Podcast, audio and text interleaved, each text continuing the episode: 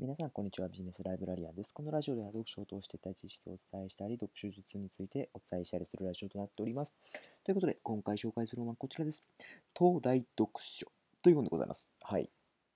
えっ、ー、と、東大生がね、はい、あの書いたものになるんですけど、東大生式の読書の仕方という本でございます。はい。えーと、読書をするにあたって大事なのは読む力と地頭力を身につけることだよっていうふうにね、お伝えをしてくれています。はい。やっぱりね、あの地頭がね、なければね、なかなかうまく読むこともできないよっていうことを元にお話をしてくれていますので、あのその辺もね、交えながらお話をしていけたらなというふうに思います。今回はね、東大読書5つのポイントをね、絞りながら読書術についてお伝えをしていきたいと思いますので、ぜひ最後まで聞いていってください。ということで、早速いきましょう。1つ目です。えー、取材する記者のつもりで読みましょう。はい。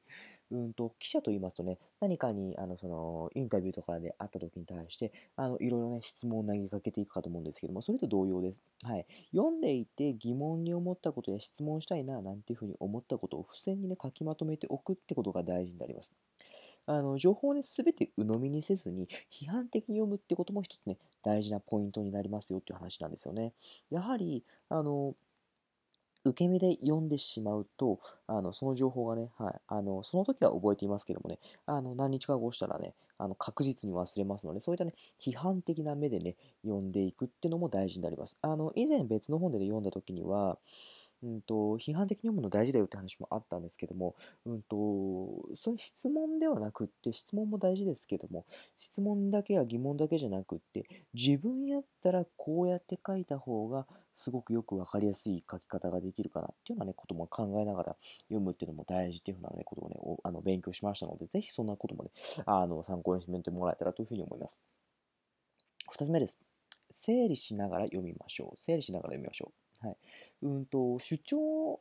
と根拠と分かれていますよね。まあ、本というとね、まあ、大体のものに、ね、主張があって、それに対するね、まあ、あの理由とか根拠とかが、ね、あるわけなんですけども、主張根拠を、ね、分けながら読むってことが非常に大事になります。あのよく DAIGO さんとかは、うんと、こんな話をされてたんですけども、うんと、DAIGO さんとかはね、あの YouTube とかでうんと、一つのテーマに対して自分の、まあ、こういう研究結果があったんで、こういう研究結果があったんで、こうなんですよ、こうなんですよっていうふうにね、あのいろんなエビデンスをもとに話をされていることだと思うんですけども、そのエビエビデンスはどこから持ってくるかっていうと、やっぱり本なんですよね。はい。あのなので、うんと、主張と根拠と分けて、自分の知りたい根拠だけささっと、まあ、そういったエビデンスですね、そういったものを、うんと、きちっとメモをしながら読んでいくっていう、そんなね、あの読み取り方をしていらっしゃるそうです。まあ、だから、うんと、自分の言いたいことに対してきちっとそのなんだ、えーと、エビデンスを提示することができるんですよね。でもちろんそれだけでそれをね知ることも大事ですし別にあの YouTube でそうやって紹介をしなければ自分でねそういうのを活用しなければ主張だけをね知るってことでも大事なんですよね。そうすることでサクッとね読んでしまうこともできますのであの情報を整理しながら、読んでいくってことも一つに大事になりますので覚えておいてください。3つ目です。要約をしながら読んでいきましょう。要約しながら読みます。はい、やはり自分なりに要約することで、自分の言葉にすることで、より理解が深まります。はい。うんと、東大生はやっぱりいかに自分で仕入れた情報を自分で試していくかってことが好きだそうです。特にインプットだけじゃなくてアウトプットに力を入れましょうっていうふうな、ね、ことをあの誰もが思っていますので大体インプットとアウトプットの比率が3対7ぐらいで7がねアウトプットですね。そのぐらい、うんと、インプットよりアウトプットの方が多いぐらい、はい、そのぐらい、うんと、とにかくやっであの自分で、ね、実践していくってことが大事になります。だから、いかに自分の、うんと、口で自分の言葉で話をしていくかってことが大事になりますので、そんなところも、ね、参考にしてみてもらえたらと思います。はい。次です。4つ目です。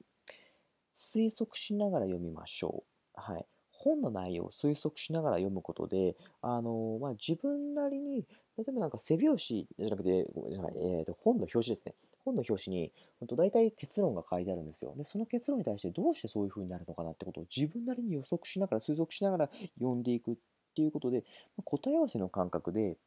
うん、と本の中身を知ることができるんですよね。はい。よく理科の授業とかで、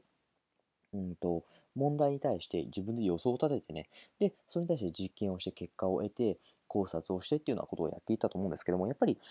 うんと、自分の読む前の状態のところで、どんな風になるのかなってことを予測することも一つ、うんと、覚えておく理解が、理解を深める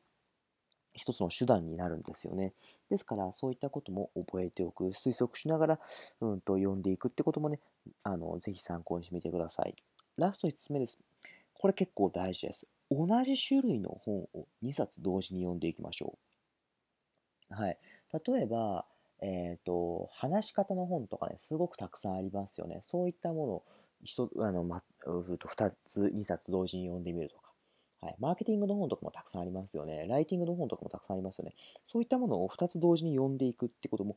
大事なことだと思います。で、そうすることで、うんと、2冊の本を読むことで、まあ、やっぱりこれは欠かせないなっていうものってあるんですよね。はい。大体、あの、まあ、